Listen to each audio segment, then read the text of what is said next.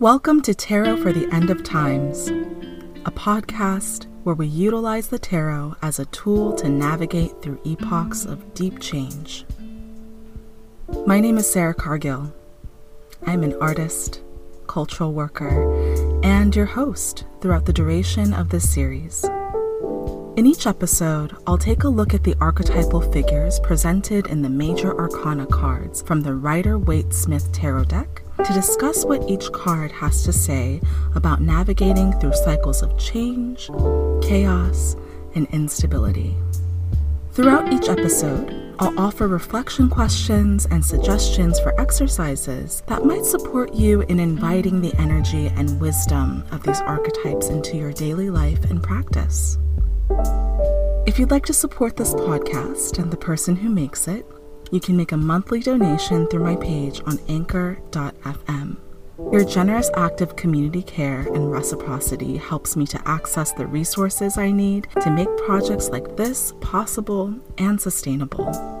You can also support this work by sharing this podcast with your friends and loved ones, and most importantly, by tuning in. Thanks for joining me.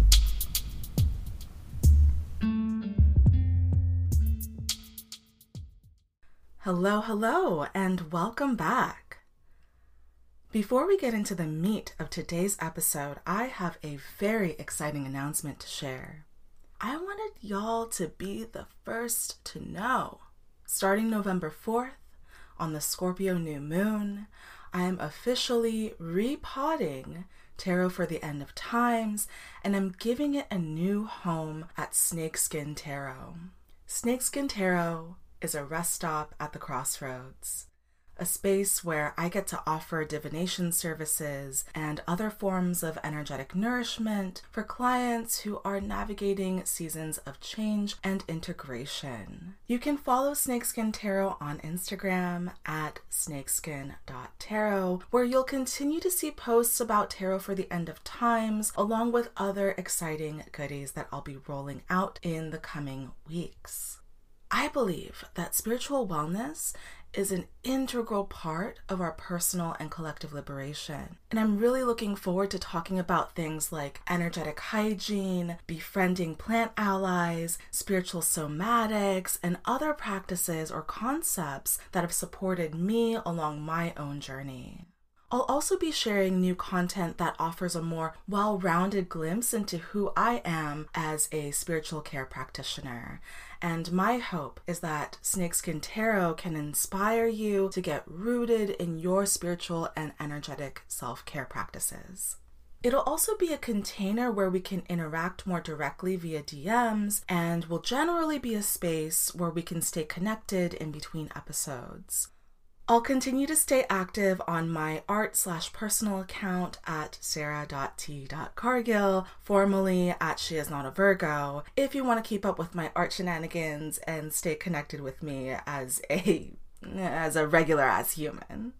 As always, I'll leave all links in the show notes so you can check out my new services and get to know who I am as a spiritual care practitioner beyond the container of Tarot for the End of Time.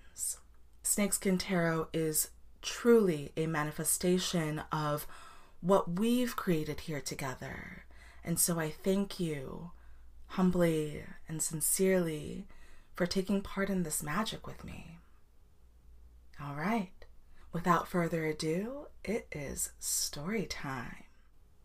Bit of a content warning. Um, there's going to be brief mention of substances, specifically cannabis. Nothing super graphic or detailed or anything like that, but there is a brief mention of it um, throughout the first half of this uh, this episode. Okay, so if it's available to you in this moment, I recommend that you fix yourself a cup of something warm and maybe light a candle to greet our guest for the evening. Miss Reaper herself, well, she has arrived.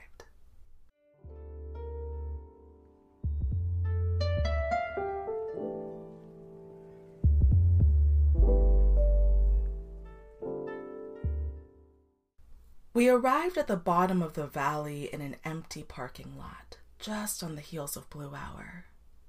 The curtain of night had already draped over the desert, leaving towering silhouettes that contoured natural boundaries and viable paths for meandering.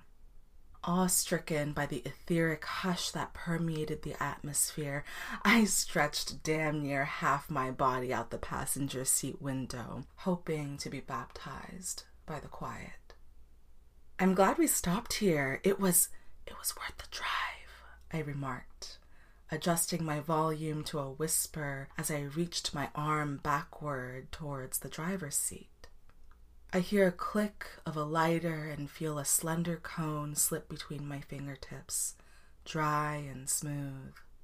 I bring the joint to my lips and tilt my head back as I take a languid drag, watching the cherry glow a fiery orange against the glimmering night sky. I exhale slowly, and a curl of gray smoke spirals upward, announcing my arrival and inviting benevolent spirits to join in on the rotation. A dry wind picks up, and the tip of the joint brightens. Hmm. Offering received. I slide back into the passenger seat and glance into the rearview mirror. No cars in sight. We're good to go. In a single motion, I pass the joint back to her and reach toward the back seat to grab a lumpy brown paper bag. I slip on my tennis shoes and reshuffle the contents of my backpack to make some space. I tuck away the lumpy brown paper bag in the empty pocket between a canteen and an extra sweater. One can never be too prepared in the desert. She opens the driver's seat door takes one more drag and extinguishes the joint on the concrete, then pops open a small plastic tube to stow it away for safekeeping. Here, you might need this later, she says as she zips open the outer pocket of my backpack. I don't fight her on it. I tighten my laces, unlock the front door, and restate the parameters. Staring fiercely into the desert plain, I squeeze her palm and remind her. Okay, so if I'm not back in 90 minutes, turn your car to face south and turn my headlights on, she finishes. I nod in satisfaction and continue. And if I'm not back in two hours, please get help. She nods and I unlock the passenger seat door, grab my backpack, and hop out of the car, looking back to offer a reassuring smile. Feeling the window of bravery begin to shut, I pick up the pace and close the door behind me. And I'm on my way. Following the light of the waning moon, I listen for critters and creatures that stir in the brush. The crunch of small pebbles and the occasional snap of a twig booms in juxtaposition against the low murmur of nocturnal activity, and I grow increasingly self conscious of all the noise that I'm making. I know I'm not the only one who's listening, that I'm being listened to. I adjust my gait to dampen the noise. After what seems like about an hour of meandering, I I paused to orient to my new surroundings and check the time. To my utter surprise, it had only been 10 fucking minutes. I let out a snort and throw my hands up in disbelief. But then I look over my shoulder to gauge my distance from the parking lot and discover that, well, shit, it's long gone. My heartbeat quickens as I attempt to resolve low grade cognitive dissonance while tracking my steps in the middle of the Mojave Desert. I make note of the large cluster of cacti a few feet ahead and scan the scene for other landmarks. Hmm. Few Joshua trees peppered across the landscape, and uh, not much else to help me find my way back. I remove my backpack and turn on the flashlight on my phone to scour the field for materials, returning to my rest stop with an armful of sticks, stones, and bones. Dust flies as I dump my collection onto scorched earth, and I crouch to arrange the found materials into a large sigil, demarcating the land with a symbol for protection, activating a portal between the parking lot and wherever it is that I'm headed. I close with a psalm Yea, though I walk through the valley of the shadow of death. Armed with some groundedness, I gather my belongings, turn off my flashlight, and check the time once more. It's been about 45 minutes. It's been 45 minutes. Panic rapidly swells in my chest, but then, just as quickly, it dissipates, truncated by a memory, possibly my own, but also possibly not. I'm reminded of the tenets of queered temporalities, of black time travel. Yes, this this is evidence of a thinning veil, of warping temporalities, a switch in the tracks, a, a queering of timelines. I am being rerouted. Yes, this. This is the perforation. I reckon I must be close. Though I'm unsure of what exactly to look for, I steady my breath and I wait for a signal. Another breeze comes in and reorients the direction of my gaze. I resolve in that moment to stop checking the time and allow myself to be led. More moments pass and the moonlight shifts and the, the landscape begins to look Hmm, dangerously uniform. I look up to find the moon on the opposite end of the sky, and I begin to feel that familiar panic fill my chest and bubble in my throat again. The moon just, well, it just doesn't move that fast. My heartbeat grows louder in my ears, and I am officially fucking scared. Time to make an executive decision because, bitch, I exclaim, I am not going to fucking die today. I let my proclamation ring in the air. I can't shake the feeling that someone is listening, and I secretly hope that someone is. I revive my courage and resolve to take 50 more steps forward. Yes, 50. Okay, we can do. Counting down to the rhythm of each step, I begin to notice a faint syncopation. Something else, someone else, maybe, is moving rhythmically with me. The faint noise grows as I approach the edge of a hill where the valley dips down further towards the center of the earth.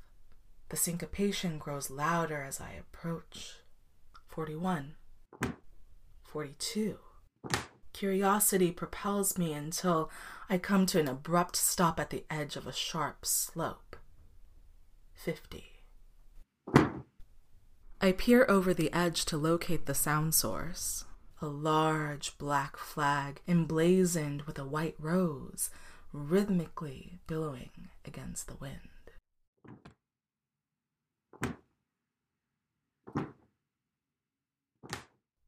Scanning the area for a way down, I peer behind a colossal, statuesque cactus to find an opening to a plunging path, tricky and narrow.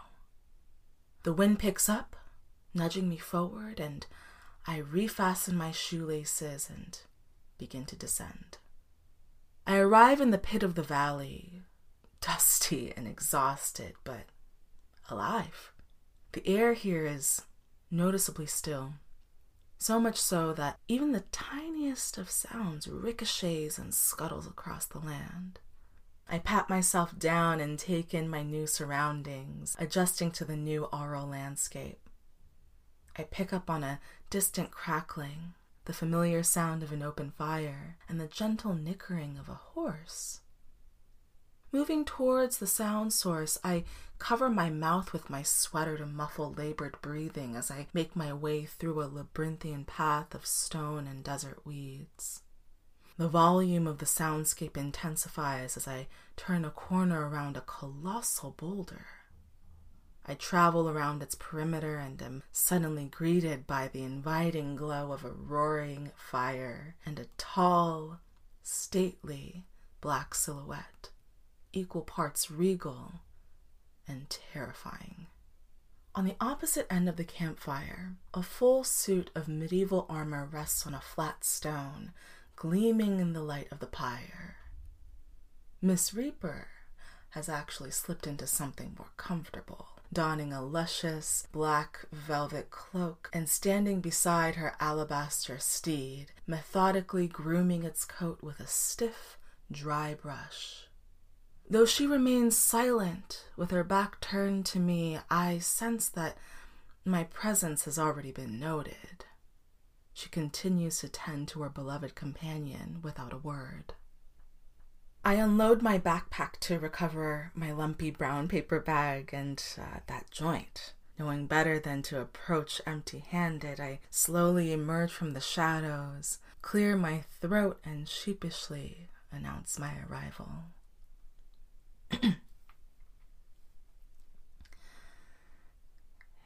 Hey, Miss Reaper. I know that you know why I'm here. I have something to give to you. Do I have permission to approach? Remaining silent with her back still turned, she drops the grooming brush into one of her sleeves and ties her horse's reins to the trunk of a sturdy Joshua tree. She wordlessly gestures towards an available seat adjacent to her. I take my seat, smoothing my hair and patting my body to shake off the debris I've collected along the way, awkwardly filling the silence with busy hands as I wait for her to approach me. She glides around the perimeter of the campfire to shorten the distance between us. Her stature stretches skyward, and I am reminded of the the awe that death can inspire. She takes her seat beside me and I feel a coolness radiate from her, raising the hair on the back of my neck to stick out like cactus needles. She turns to face me, revealing a stark skeletal countenance with a white glow that rivaled the moon. She stretches her arm out and her sleeves pull back revealing bony, elegant fingers that flicker in swift, decisive movements. I gently place the joint in her outstretched palm, and she promptly sticks its tip into the pyre to reignite it. She places it between her teeth, and curls of smoke lace through and around her rib cage as she stretches her arms out again to receive my brown paper bag. Her fingers flicker again, gesticulating a come hither motion as if to say, Come on, let's see it. I place my bag on the ground and she gets right to work. Without hesitation, she opens the bag and reaches to the very bottom to pull out its contents. Empty glass jars from seven day candles, shards of hardened melted wax, flecked with burnt remnants of roots and herbs, expired petition papers, and a few photos I was itching to put away for good. Her movements begin to slow down and soften as she sorts through the magical refuse, gingerly separating the burnables from the non burnables. She pauses, tenderly traces her fingers along each item, then gazes directly at me, expectant. Slightly startled but Moved by the shift in her affect, I begin to recount the stories and prayers that each item held, unhooking each memory from my heart and releasing them with equal parts tears and laughter. Being a generous witness, she glides her icy index finger across my face and rakes that tear soaked finger across my forehead, anointing me with my own holy water. At long last, we begin to settle into a comfortable silence. Miss Reaper rises from her seat to feed the fire, silently instructing me to put the burnables back into the paper bag. She grabs a shovel to rearrange the logs, aerating the pyre to ensure a strong, steady burn. She carves a small pocket between two burning logs, turns to face me, and points at my little brown bag. I nod to indicate understanding and make my way over to the fire as she gathers the sooty seven day candle containers, tucking them in the seemingly bottomless pit of her sleeve. I lower myself into a squat and thrust my bag in. Tears well and flow with a kind of freedom I've never known, cleansing me from the inside out, clearing the way. I then feel a surge of energy surge through me from the bottom up, and a guttural wail pours out through every orifice. And then, emptied, feeling freer than I've ever felt, I fall backwards and sense a coolness wrap around from behind. I toss my head back to find the Reaper herself, sitting with me between her knees, enveloping me with her velvet cloak. I lean into her and allow myself to just be held. The fire eventually reduces to a smolder, and I begin to sense that it's time for us to transition. I get up, drink some water, and put on my sweater for the journey back to the parking lot. I watch the reaper toss a handful of dirt into the glowing remains and untie her steed from the Joshua tree. She loads up swiftly and hoists herself onto the horse as she waits for me to gather myself. Thank you, I whisper, and the reaper nods in acknowledgement.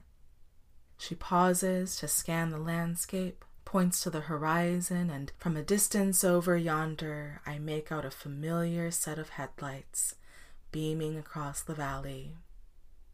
I look back to thank her once more but she had already disappeared into the night.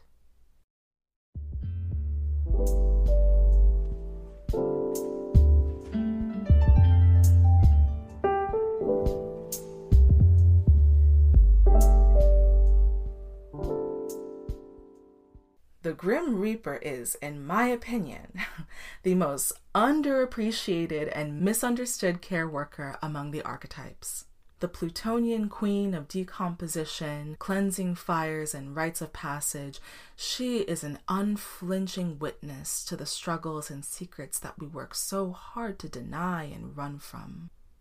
But Miss Reaper knows the price that comes with hiding from ourselves. Truly, like the millions of care workers who hold it down across the globe, we don't give her enough credit for what she does for us for what she does to sustain the continuity of life.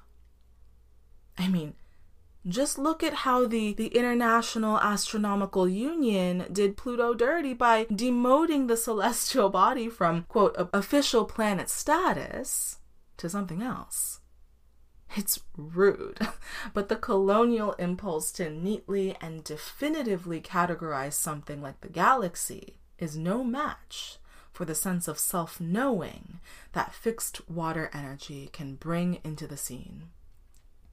Pluto, quite simply, doesn't give one figgity ass fuck about your categories. The death card depicts a skeletal figure in a full suit of metal armor riding a white steed.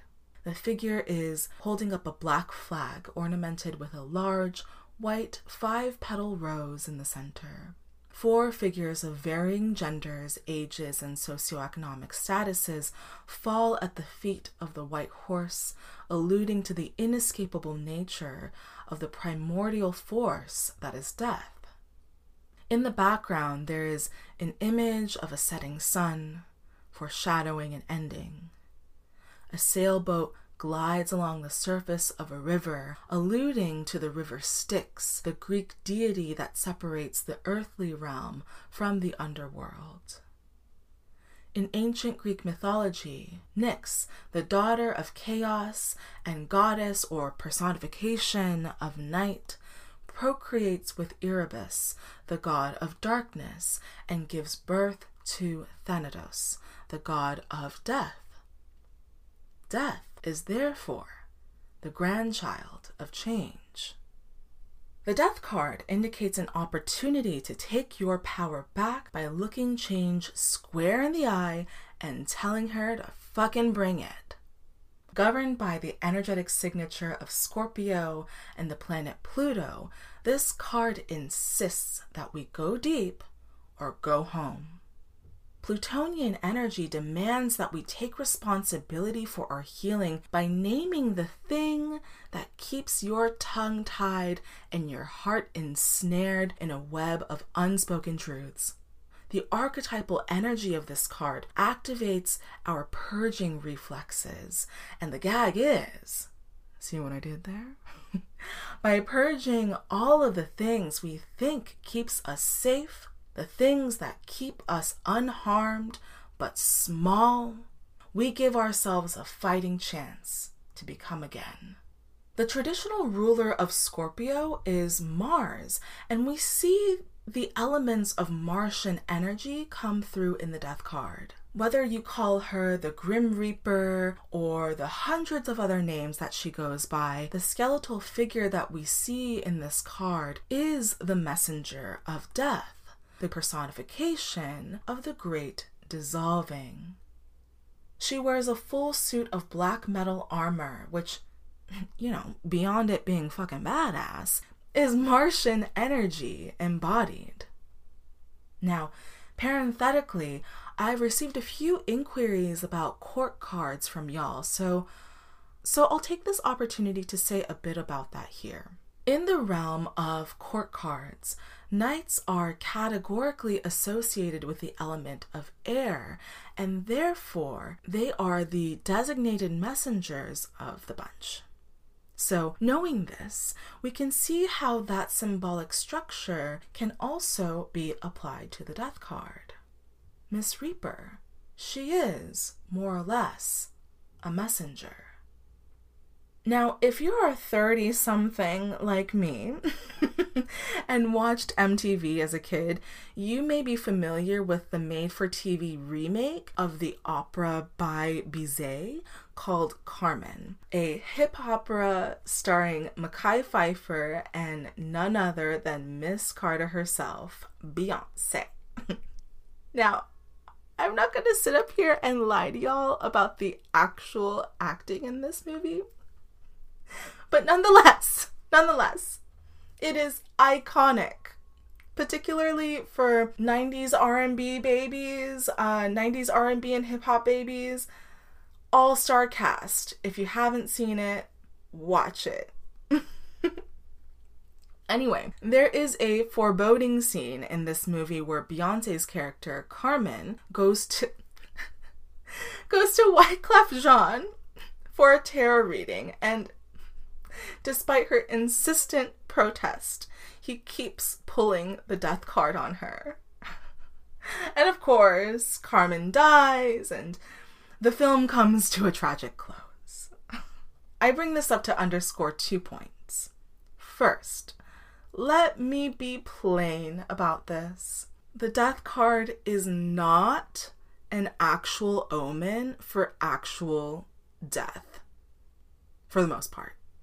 So let let's just put that to bed. I would say like 99% of the time, for me anyway, the death card does not predict death. However, despite its esoteric inaccuracy, this scene in Carmen does well in highlighting how the energy of the death card operates. Which brings me to my second point. As the warrior messenger, the figure in the death card is tasked with delivering the message of change. Within the context of the court cards, in terms of affect and feeling tone, knights embody this sense of this sense of urgency that other court cards don't necessarily embody. So, much like the knights of the tarot deck, the archetype depicted in the death card takes their job very, very seriously, and there's also an undercurrent of urgency there. Miss Reaper has one job and one job only, and that is to inform you that change is a coming. Now, for all intents and purposes, this card is governed by the element of water. So we're dealing with feminine receptive energy here. This means that the way that we experience the death card is largely determined by our level of receptivity and acceptance, not necessarily by the message in and of itself. I love the imagery of the Grim Reaper as a knight on horseback. It's it's just such a rich metaphor. So let's linger here a bit longer. The Reaper is a courageous archetype. It takes courage to say the hard thing that needs to be said to initiate change or to dead an issue. It takes courage to deliver news to those who may not be ready to hear it. It takes courage to hold yourself accountable to the change that you know is necessary to implement. Now, courage, by definition, involves acknowledging and integrating your vulnerabilities. Despite the energy that she delivers, and she certainly delivers, Miss Reaper is actually quite vulnerable under that suit. Her vulnerability, just like the vulnerability that comes with your messy, fleshy humanness, is exactly the thing that makes her so courageous. Okay, so you know, not to not to Brene Brown y'all with all of this, but let's talk about vulnerability. It's an important consideration when working with this card. The figure in this card is suited up in what appears to be a medieval panoply, or a full suit of head to toe metal armor. Metal is a protective material that can be fashioned to keep soft human bodies or vulnerable skeletons safe in the heat of battle. Metal is also a reflective material that can be used to deflect energetic or psychic attacks to keep our spirits and psyches safe. Now, Miss Reaper placed a special order on that suit. She opted for an all black ensemble, and, you know, not without reason.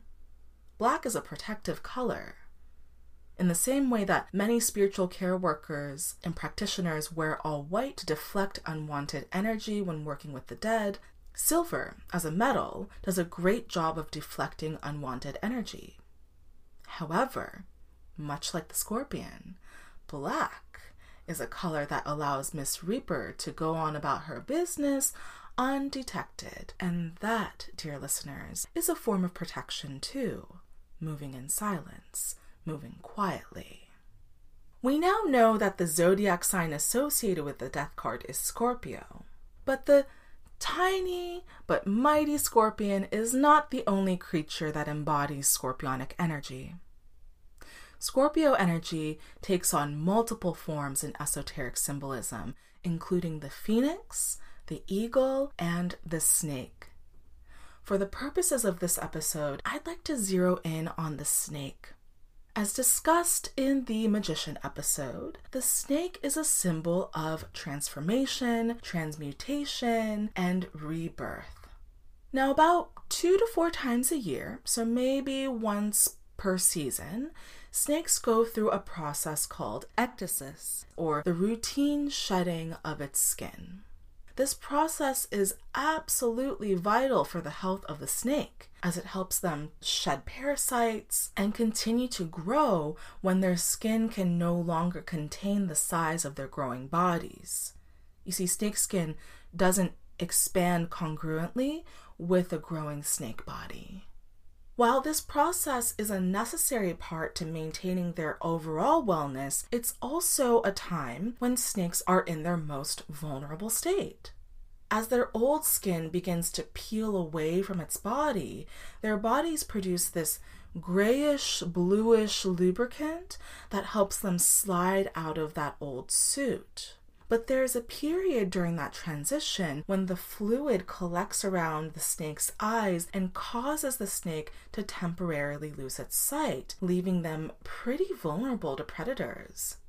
Transformation is as necessary as it is risky. A premature tear in the skin can lead to gnarly infections that often lead to serious life threatening complications. But the death card is here to teach us that sometimes the most profound changes will don the mask of your worst fear. I hope that at this point in the podcast, we've come to a general understanding that these archetypes are not standalone figures. They have partners and counterparts and foils and siblings.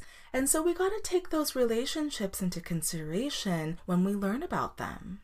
Because esoteric relationships are often articulated through opposites, let's bring additional context to the death card by way of the Taurus Scorpio axis. Let's revisit the Empress. If we go back to episode 5, you'll recall that the Empress is ruled by the sign of Taurus. I'll let you go back and replay that episode at your leisure, but in essence, the Empress embodies the richness, the, the overflow, the fecundity of earthly life. She is literally and figuratively fertile and has no trouble caring for herself and her loved ones through the abundance that she generates. That card is about generating life sustaining sustenance with ease. But a card like that needs balance a foil character to anchor growth and equanimity. And so the death card comes in to draw a definitive boundary between abundance and overgrowth. Now, I think that the white rose on the black flag actually alludes to the death card's connection with the Empress. What these two archetypes have in common the link that draws these two together as siblings is that they have a vested interest in perpetuating the cycle of birth, death, and rebirth. As the ruler of the astrological second house, Taurus is connected to the material resources we gather to create a sense of security and safety in our lives. However, as the ruler of the astrological eighth house, Scorpio, and by extension, the death card, asks us to identify the resources we are willing to give up in order to fuel something bigger, our resurrection. This is the core of their familial tie. The Empress ripens and harvests the crop, and Miss Reaper turns the compost. And so the death card insists that you confront a very scary question What do you really want from this life? Would you be willing to release your attachment to the illusion of safety if it meant that you could cultivate a little bit more meaning in your life? The death card presents an opportunity for us to unravel to take off the armor and the regalia, to become undone, offering a dark incubation space where we can transmute trash into nutrients.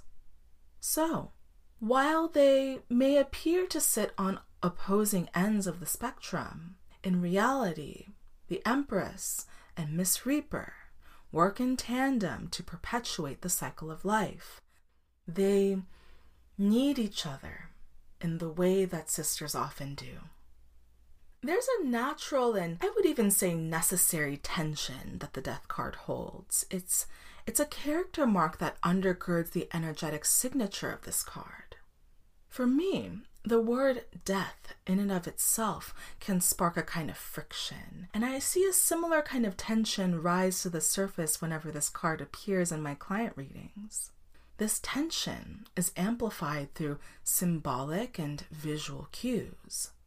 The snake, for example, is a pretty contentious animal mascot that appears in many cosmologies as both a benevolent and malevolent animal spirit, taking on the role of the trickster and the sage.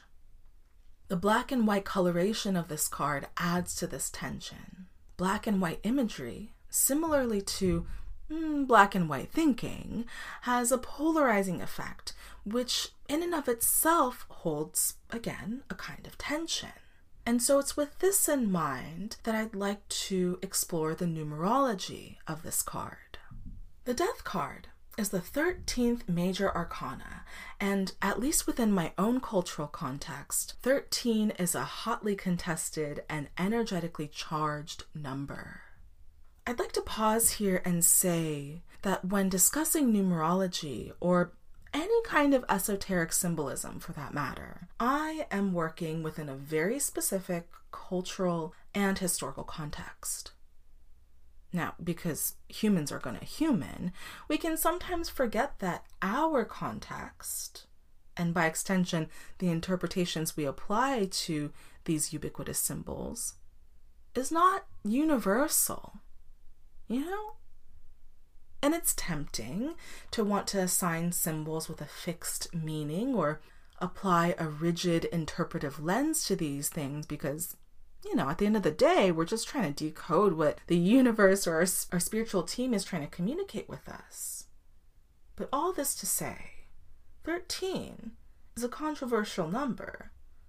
But my cultural context is not universal. So I'll do my very best to avoid assumptions and lean into some specificity. The idea that the number 13 is a unlucky, taboo, or cursed number is specific to, quote, Western cultures and also Christianity. Because the esoteric language of the Rider Waite Smith tarot deck is heavily inspired by Judeo Christian symbolism, this framework feels appropriate. So, the number 13 is often considered unlucky because of its association with unwanted guests. Judas Iscariot, who was one of the twelve apostles of Jesus Christ, was the 13th guest at the Last Supper. And if you're unfamiliar with this tale, he basically rats Jesus out to the cops in exchange for 30 pieces of silver. Judas does this by disclosing Jesus' whereabouts and identifies him in a crowd by publicly calling him rabbi and kissing his feet, so quite literally planting the kiss of death. And that brings us to today, where, according to the Stress Management Center and Phobia Institute in Asheville, North Carolina, in the United States, about 80% of hotels, commercial buildings, and hospitals and airports avoid constructing a 13th floor, room number, or gate number. Switching gears here. 13 is a pretty significant milestone. It marks the transition from childhood to teenager and is often celebrated as a rite of passage. It's a time when a lot of folks begin to individuate and when we begin to experience our muscles and bones stretch and tear to facilitate growth. It's also a time when a lot of us begin to engage with our interiority in more complex ways as our inner world stretches and tears to accommodate growth too. We begin to grapple with the hypocrisy embedded in the world around us, and we have to learn to reconcile that cognitive dissonance. 13 is fucking tough. And while I certainly would not wish the curse of middle school onto anyone, I have to acknowledge that this this very tension is exactly what initiates those crucial growth spurts. It's a time in our lives when so many of us begin to reckon with the reality that we are growing and that we are no longer who we once were. Interestingly enough, when we add the root numbers of 1 and 3 together, we get the number 4, which is often considered to be a taboo number in East Asian cultures. In both Japanese and Chinese languages, the word for the number four sounds identical to the word for death. So, when traveling to these parts of the world, you'll likely spot a missing fourth floor and a general avoidance of that number in public and private spaces. All this to say, The bold archetypal energy of the death card does not shy away from friction, tension, or controversy, and it encourages us to be receptive to what might occur if we let that tension do what it needs to do. Tension is often a catalyst for change, building up kinetic energy to nudge us towards the edge of our comfort zone so that we might pierce the membrane that keeps us contained in the shape of who we used to be. Tension makes real living possible, and the death card is about that life. The difference between fear and excitement is whether or not we process that energetic surge, that internal tension, as a threat or as an opportunity. If the death card appears upright in your spread, it is the perfect time to address whatever tension you've been avoiding and to hold yourself accountable to implementing the changes that will make you feel the most alive. It's a time to say yes to reinvention, endings, and transformation.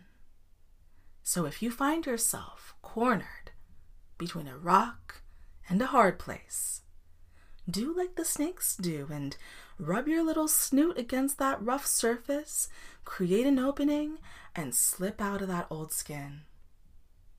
If the death card shows up in the reverse, it is time to get honest with yourself about how you might be crossing your own boundaries, because Scorpio is a very boundaried sign, or how you habitually give your power away to others, and to consider the ways in which you might be contributing to your own stagnancy by dodging the inevitable. This energy prompts us to take stock of whatever it is that contributes to our fear of change and to get real about how we reinvest energy and resources into repetitive patterns that keep us stuck. Dear listener, please consider the plight of the undead the double edged sword of not being able to die. If the death card in the upright position symbolizes nutrient dense compost, then this card in reverse, for me, symbolizes that moldy Tupperware container stinking up your fridge. Winter is a comin', and it's a great time to get in right relationship with this archetype. As the days grow shorter in the coming months, may you become reacquainted with the spirit of darkness and let yourself be delighted by all the possibility that the void holds. Thank you for listening. We'll talk soon.